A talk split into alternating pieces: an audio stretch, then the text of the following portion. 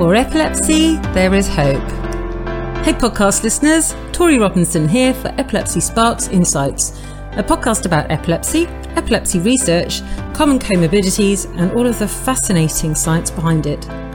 Whether you have epilepsy, are a family member, a neurologist, neuropsychiatrist, therapist, neurophysiologist, scientist, or researcher, Epilepsy Sparks Insights is designed to help you learn more about epilepsy from the other side of the table. I'm a person with epilepsy and some missing brain tissue. I hope to help bridge the unnecessary gap between patients, the public, and the aforementioned. Because epilepsy research and science are cool. Last week, we had a great chat with Simon Keller, Professor of Neuroimaging and Neuroscience at the Institute of Systems, Molecular and Integrative Biology and Director of the Brain Lab at the University of Liverpool. This week, we are talking to Professor Ley Sander, a consultant neurologist at the National Hospital for Neurology and Neurosurgery and head of the Department of the Clinical and Experimental Epilepsy at UCL Queen Square. A passion of Ley's is to work across the continents to empower those in low to middle income countries when it comes to epilepsy prevention, treatment, and seizure control. And Ley also has a talent for photography. Check him out on Instagram. Ley actually also works closely with the Chalfont Centre, which is home to 92 people in permanent residential care and supported living services, and has a dedicated epilepsy research centre.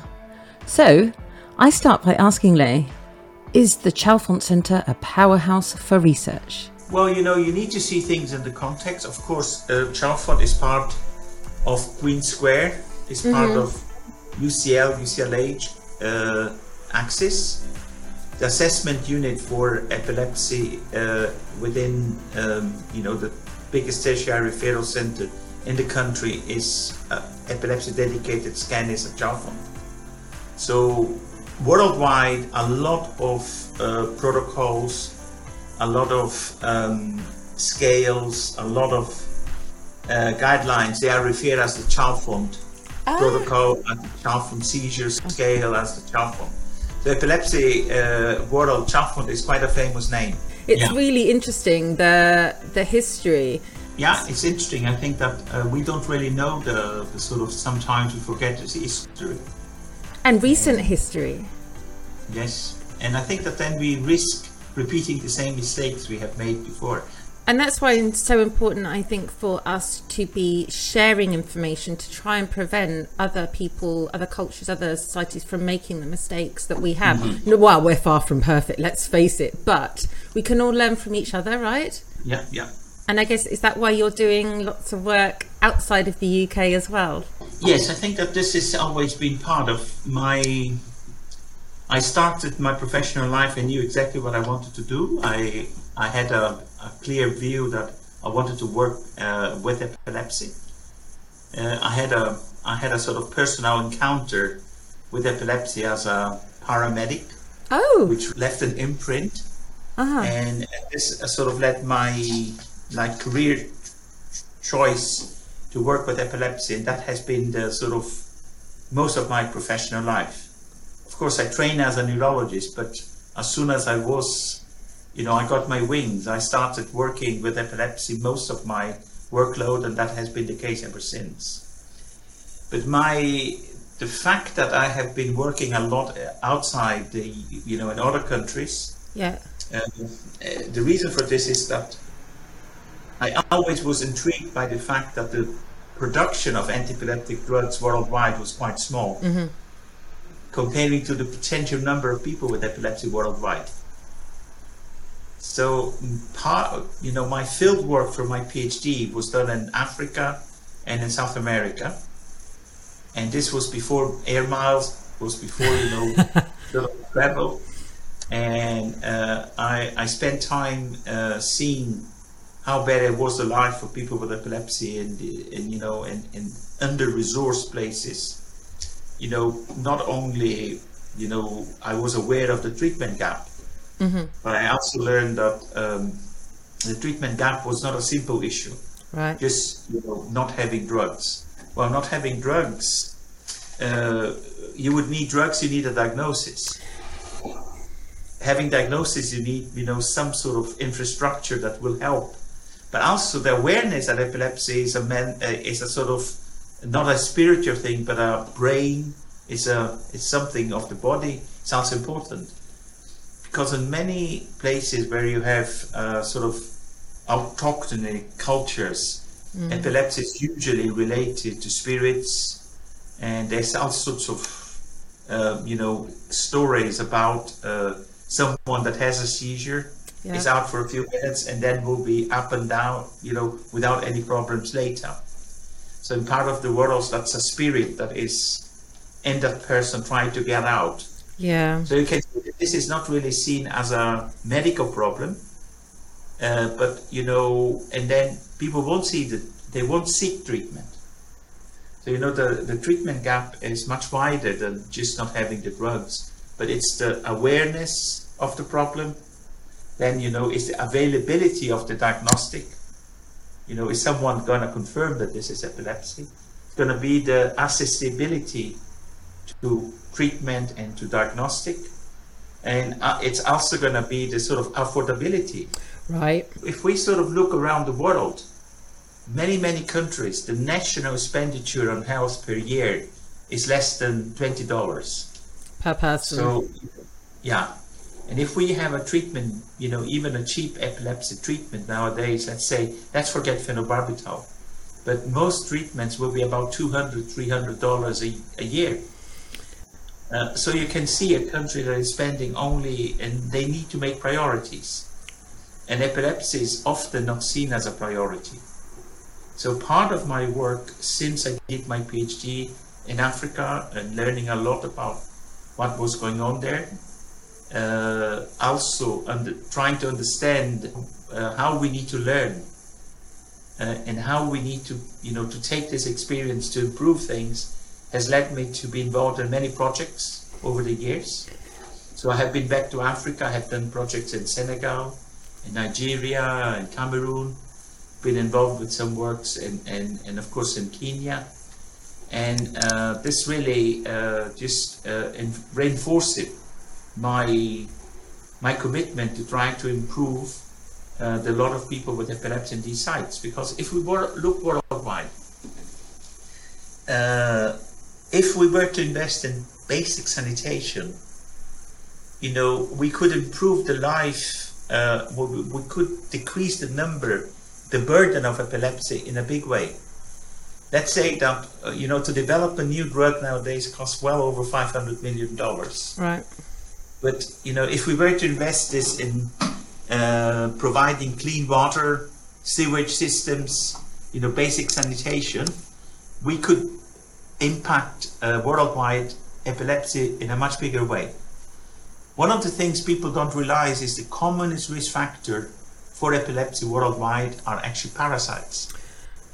Right. So tell us more about that because yeah, nobody yeah. talks about it. Yeah, because you know it's not a problem here. Right. And we tend to be very sort of, you know, what happens around us. But if we were to look worldwide, and we would have to say, what's the commonest risk factor, commonest, let's put it that way, cause of epilepsy, may be responsible for as many as 10 to 15 million people with epilepsy worldwide, is actually a tapeworm. It's actually the, the pork tapeworm, uh, Taenia solium. Yeah. And uh, when actually uh, humans, um, due to uh, lack of basic sanitation, uh, they mix up, uh, you know, feces with food stuff and water. Uh, you know, humans can be the pig in the situation and be the intermediate host for Taenia solium. And for some reason, in, in humans, Taenia solium uh, the larva, the, the sort of cyst in, in between the adult and the, it actually has a tropism, has a tendency to go to the brain. Whilst in the pig, it goes to the muscle, and they hope that we will eat it. the hope. They, these are cheeky things, aren't they? It's almost like they secretly evolve almost before our, our, eyes, but we don't see it. And they're like, "You're a nice host. We can breed in that. That'll work." Yeah. Yeah and, and it was very interesting to see in the early 1900s when uh, the sort of British uh, military men started to come back from India after a, uh, a sort of uh, being stationed there, bringing back cysticercosis from India. So it was very interesting that uh, how this was found out and understood, and some of the observations that the, the doctors made in the well before any type of scan, they still stand. And we talk about basic epidemiology. So uh, cysticercosis, uh, neurocysticercosis is when the, the tapeworm intermediate form colonize the human brain. And, um, you know, it, it can pass without any symptom, but if it's going to cause symptom, it's usually seizures. Right. So um, a lot of people uh, in South America, Peru, Ecuador, um, Central America, parts of Paraguay, Brazil, Bolivia, uh, in West Africa, in Madagascar, in parts of India, particularly, uh, uh, particularly sort of uh, north uh, part and south of India, uh, parts of China, they have a lot of this bug. And you could argue that if we were to work, we don't have to eradicate the, the, the, the, worm because you know you could argue that it's not always the best thing to do. But if we could just separate human waste from you know the food supply or the water supply we could do much more to uh, relieving preventing epilepsy worldwide. And this is not the only uh, parasite that uh, is associated with epilepsy. Uh, we have for instance nowadays it's becoming more and more circumstances are coming forward to a point and provide evidence that something called onchocerciasis, uh, uh, which was known to cause what's called river blindness, right. and also cause epilepsy. So that's another bug that we could probably do something about to send it to where it belongs, and and then decrease the number of cases of epilepsy, particularly in kids in vast parts of Africa. We have, of course, uh, falciparum malaria, uh, which can actually cause brain malaria or cerebral malaria. Kids that survive this often will have bad epilepsy afterwards. So you can see how, for me, uh, working in this place has brought me in close contact uh, with the, this reality, which we hardly see here. Indeed. But it's an important part of the of the load of the burden that epilepsy imposes on, on the world. And do you know what? I, I'm, I've said this multiple times to other people, I, I, and I think it's a really important message for governments. Going back to what you were saying, you know, hardly any money is spent on healthcare in many um, poorer countries and areas.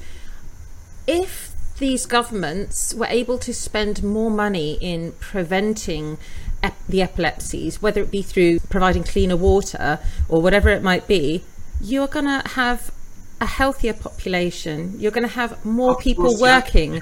You are going to have more people being able to pay tax. You are you are just going to better the whole country and people will vote for you. it's such a ah, nope. it's a huge huge benefit to an entire population to better the lives mm. of people affected by epilepsy and I think that that's rarely seen. There are two ways of looking at this. Uh, we have to sort of show that uh, you know working in prevention in many of these countries you know you could argue that they they really have other priorities yeah but you know uh, you know making prevention, uh, for instance, preventing stroke, they will prevent many cases of epilepsy. Yes. Which are brought on by stroke. Uh, improving perinatal care, you know, providing, you know, midwifery, providing maternity or uh, pre and, and, and, and perinatal care, that could decrease the number of people that will have uh, trauma at delivery mm-hmm, that mm-hmm. will have problems during uh, pregnancy, which later will translate into epilepsy. Yeah. So there's a number of things that, and in my, you know, in my view, the way forward should we really, uh, we should really be working on preventing as many cases of epilepsy as we could. Now, what, what do we need? What do people listening to this podcast, this and watching our video, what do we need to do in order to help people affected in this way? Well, I think that it's very important that we need to always have a coordinated approach to, you know, I have seen so many people what I call missionary approach. They go and say, okay, I will help people here for a while. I will go and move, work, do this and that. But this sort of things are usually they're not they don't have sustainability. Right. You know, the person then finished the time where they went, and when they leave, particularly if there's not really a, a proper infrastructure created, right, uh, things are going to collapse, and sometimes they they they cause more problem. I have seen some of this missionary approach, mm. uh, bringing phenobarbital to areas, and then two, three, three years later, uh, people go back to Canada or to Italy, where they came from, uh, and and then you know suddenly things uh, they are not there anymore. So, you know, people then have withdrawal from phenobarbital and that can cause more problems. And increased so risk of SUDEP as well, because I think SUDEP's, yeah, th- that issue is rarely, rarely covered as well, yeah. is it? We just talk about seizures and controlling those, but risks of SUDEP aren't covered. Well, everything in the third world that I have come across, the death of young people with epilepsy is staggering. We have seen this in Africa. We've been publishing about this for a while. Yeah we have published a series of studies from rural China uh, showing that um, you know mortality is so high that when I came across this first time, uh, I was so surprised, and I, I, sort of said, you know, that cannot be. You know, they must be bumping off people with epilepsy. Uh, but then I realized, for instance, uh, uh, working in a part of China called Sichuan, where there's a lot of paddy fields, right? So, you have epilepsy, you're not able to immigrate to work, you're going to stay in your village, and the only thing you can do is work in the fields. And so you're in the paddy field and you have a seizure. So it's not surprising that in this area, the number of people with epilepsy drowning is 80 times higher than the drownings in the general population. 80 times higher? 80, 80 times higher than in the general population. So for issues like that, what do we do? How how do we help people? You know, there is there is quite a lot China has done. I think that you you may have which wheels that China you want to have, but they really have taken seriously epilepsy. They have taken this uh, as a very low priority to, you know, quite a high priority. Epilepsy centers, tertiary, secondary, have been created in, you know, and there is a national epilepsy uh, program. So all, millions of people have been uh, treated within this program. Okay. They have been identified. Can you imagine a BBC One uh, presenting a 40 minutes um, program on epilepsy, teaching about epilepsy? Wouldn't that be wonderful? About 20 years ago. So, you know, it was like BBC One having a whole, trying to tell the population that epilepsy was a problem uh, of the brain. So the China has really done this, and the other country that has um, done quite a lot in trying to improve, you know, decrease the treatment gap has been Brazil.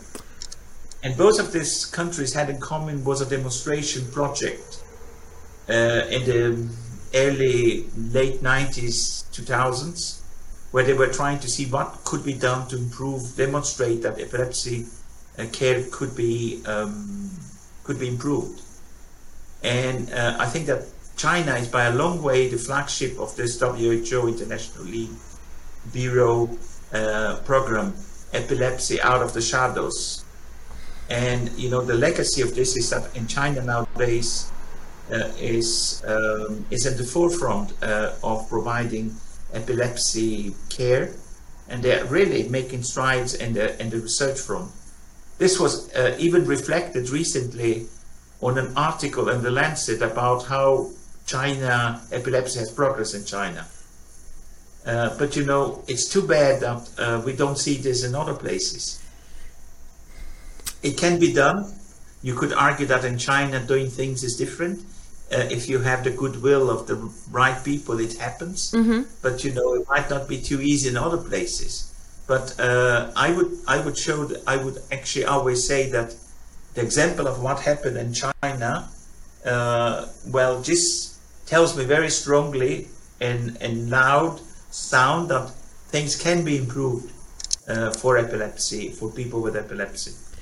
And that also improves things for carers and stuff as well, like mums and dads and siblings. I often hear about lots of siblings, understandably, get kind of not pushed to one side but left. This is a very common play, uh, thing. Having someone with epilepsy, particularly if it's active epilepsy, impose a burden on the, you know, brings shame to families in many Right. countries.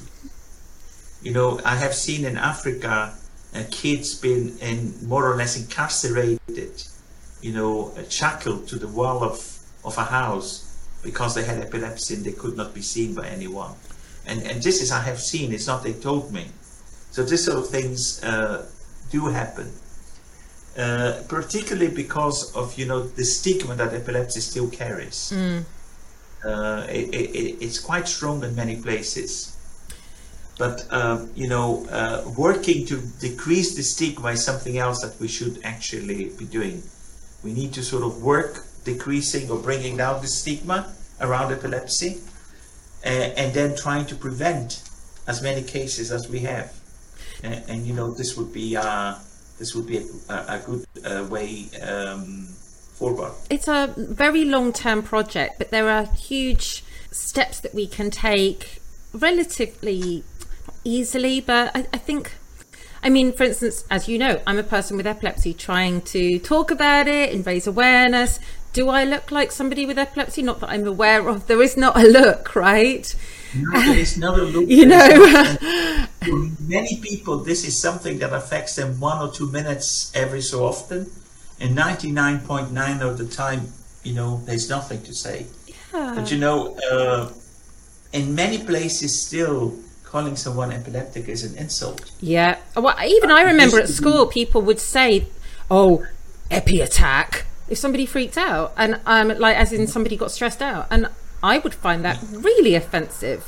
I've- And like, darling, you have no idea what it can be like to have a seizure, and don't say that as a, a derogatory statement because how Yeah, offensive yeah. is that? And I know it's happening less over here now, but the fact that that does still happen, you know, we're all of the same species across the world, and we all have these tendencies to say in very inappropriate, offensive things. But I guess Yes. because we're all, well, great percentage of us are now online and we can share information. I think it's an opportunity for us to share credible information and, you know, for us to see people who are able to sometimes achieve things. Like, do you know, I don't know if I told you before, I was in India before lockdown and I would have, um, I was there to speak about the epilepsies and family members could not believe that one had travelled on, on, you know, on my own when I have epilepsy.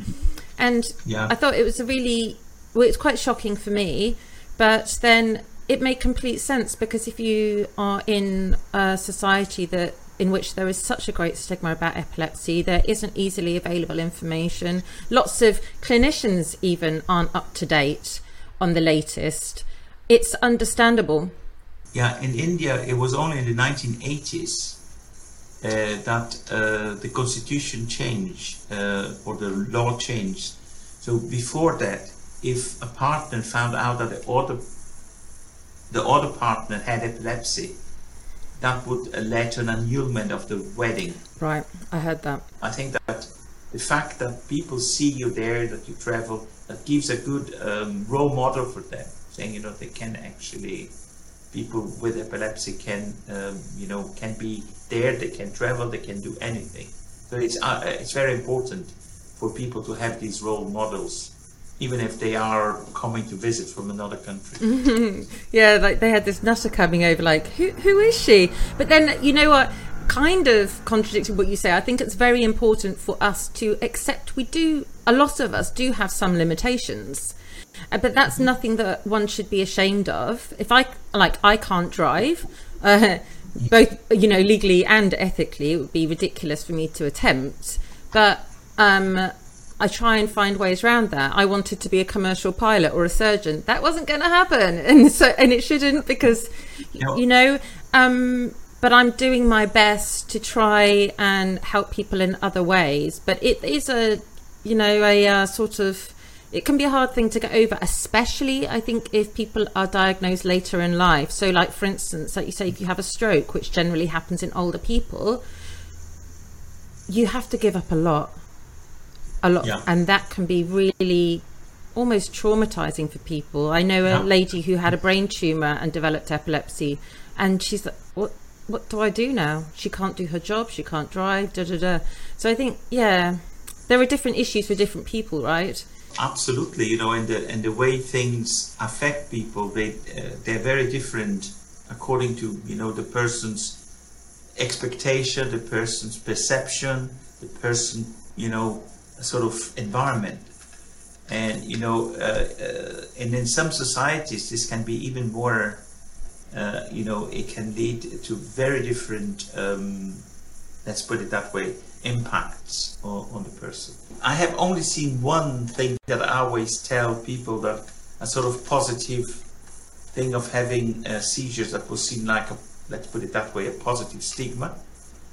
And this was a sort of Amerindian group in the Andes, in the sort of uh, border uh, between Colombia and Ecuador, where for you to be able to be a shaman, which is a very important post in the society, you had to be touched by the rainbow. And to be touched by the rainbow, uh, people would say, if he was touched by the rainbow, they have a seizure. so th- that was the sort of only thing I have ever come because everything else I've been sort of um, relatively negative. Uh, we have recently been able to interview uh, people from a specific community, uh, five different groups within this community, about the beliefs about epilepsy, and it was quite interesting to see that most of them uh, sees ep- uh, epilepsy around the spiritual things. Uh, so this is a recurring issue that um, you know we do not see this when we see it from a rational point of view, our rational point of view. But understanding these sort of things would be very important for us to go and try to improve things because we need to work with what people believe. True. Yeah, exactly. And not come in Uh, like I think some people approach these situations as if they think, well, I am higher than thou and you must listen to me. Yeah, yeah, that is yeah. not going to work. It's so disrespectful as well. You you cannot just parachute yourself into a situation. You need to really work with what's there. Yeah.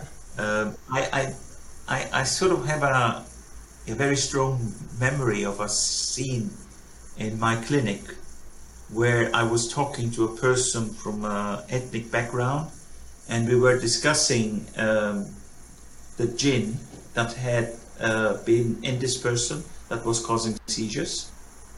And um, my drug was actually fighting the jinn very well because he didn't have a seizure one of my junior doctors saw that and felt very upset, saying that I was propagating superstition. But I said, well, you know, I spend twice a year 10 minutes with this person. This person goes back to their family, the grandmother, aunt, aunties, everyone around. You know, who are they going to listen? Yeah. So if I align myself to what they think, and this is working, this is good, it's a good outcome. So because otherwise, you know, if I try not to take this into account uh, and trying to tell off you shouldn't do, you shouldn't believe it, it's not like that. We should do it because people have these strong beliefs, and us trying to understand uh, what people sees as their health and their the cultural beliefs about health seeking, for instance. Uh, you know, you will only seek health help if you think that something is to do with the body. We all have our presuppositions, don't we? Whether we are conscious of them or not. And I think just being open to one another and rather than poking, you know, a paper in front of somebody and saying, "Well, darling, you should you should read this, and this is going to prove that your your presuppositions yeah. are wrong." It's it's certainly not going to help. I think both short and lo- and long term, and we should just be open to one another and you know provide each other with information about culture, about about beliefs, and there's nothing wrong. I think with with talking about this stuff, and as long as we're not being aggressive about it and we're just providing people with I don't know, like uh, help, information, information yeah, yeah. And, and, help, and um, and, th- and, knowing that one another is there if if somebody has a question. That's that's great, right? Uh, we should never think ourselves, as you said, above or superior. Mm-hmm. we need to take, and we need it's an exchange. Yeah. You know. Yeah. Yeah. So uh, and uh, you know we need to always looking how we're gonna use all this information, how we're gonna use this to go to the next step, which is to actually um, sort of try to do something that will improve the life of, of people. But not the life that we think is good life for them, but the life that they think is a good life for them. It's like empowering other people, isn't it? Yeah. Uh, because if you feel empowered, stronger, if, then life becomes quite different. And that is really important for us, no matter the continent upon which one resides. It's so crucial. I know that you're doing work with um, Helen Cross, Arjune Sen. You've got this organization, um, and I can't remember what it's called. Uh, sorry, what's the name of it again? Yes, and uh, so, can you just tell us a quick, uh, a little bit about that and how people can find out more if they're interested? It's a project uh, sponsored by the NIHR. Mm-hmm. So, you know, going to the NIHR site, you will find information about it. Uh, epilepsy in Africa, and it will come up. Uh, this is uh, work that has been uh, carried out. Uh, it's been affected by COVID as everything, yeah. but it's to provide improvements uh, in the way that people seek uh, help with using modern technology like uh, mobile phones. We're using uh, internet uh, to create ways that we can actually remotely diagnose, that we can actually uh, monitor uh, things. You know, trying to improve on adherence of with people, and, and and and this is work that we hope will be uh, be, we will be able to scale it up and to expand it in other places. We need to be very realistic that um, you know most sub-Saharan African countries they will have one neurologist for every hundred thousand right. people. Yeah, so you cannot expect that you know there will be a neurologist everywhere to diagnose epilepsy. Many countries don't even have a scanner, mm. an MRI scanner. So you know you need to actually see how other things that we can use you know, how can we use this more of a global village nowadays and to provide help? Africa is very advanced when it comes to using their mobiles for finances.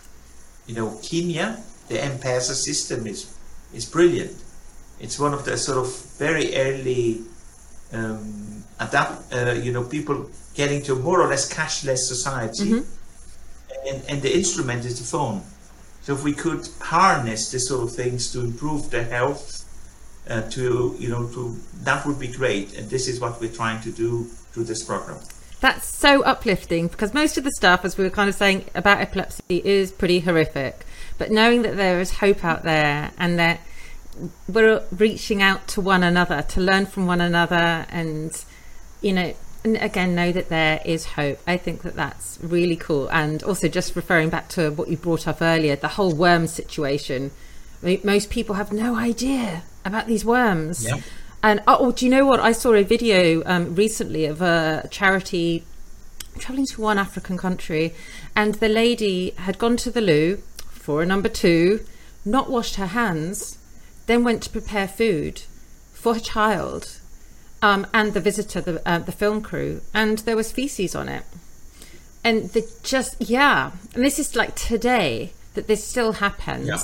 And this, but the lady yeah. just had not been told that washing one's hands was a great idea in order to help prevent yeah. infection and contamination. Uh, you know, this is what I'm saying is part of the idea of providing basic sanitation. Yeah. It's also to teach people what it means, and you know, uh, not teaching, but helping them to understand what it means. You know, who- who are asked to teach? Mm-hmm. You know, we might share our experience that we do this, this might not happen. So this is, uh, and, and it would go a long way in decreasing problems worldwide uh, if we were to invest in public sanitation, basic sanitation. It's just it's such a to us a simple thing, but yeah. Thank you so much for joining us to raise awareness of this. It's Yeah. honestly, it's so wonderful. And look, everyone listening or watching, we're only a few hours flight from everybody else in the world, but there are distinct differences in quality of life, quite frankly, but sanitation and access to healthcare, and that needn't be. It really shouldn't be. So, but there is hope. So, look, we have Professor Ley Sander here. Thank you so much for your time. And yeah, we will no doubt, one Yeah. hope, see you again. Thanks so much to Ley Sander for telling us a bit about what's happening for many people affected by epilepsy in low to middle income countries, what he and his colleagues are doing to help them, and perhaps helping many of us realise how lucky we are in comparison. One of Ley's most recent papers is regarding the role of common genetic variants for epilepsies with drug resistance to specific anti seizure medications. Check out the link below. Next week, I shall be chatting to Professor Gavin Woodhall, a neuropharmacologist from Aston University, Birmingham, UK, and director for the Institute of Health and Neurodevelopment. Or, as Gavin would say, mostly I just run a lab. Follow me on Twitter, LinkedIn, or Facebook, and we'd love to hear from you if you have any thoughts about today's show. Do subscribe to our podcast and know that we are always trying to improve what we are doing here for the programme. I'm Torie Robinson. Thanks for listening.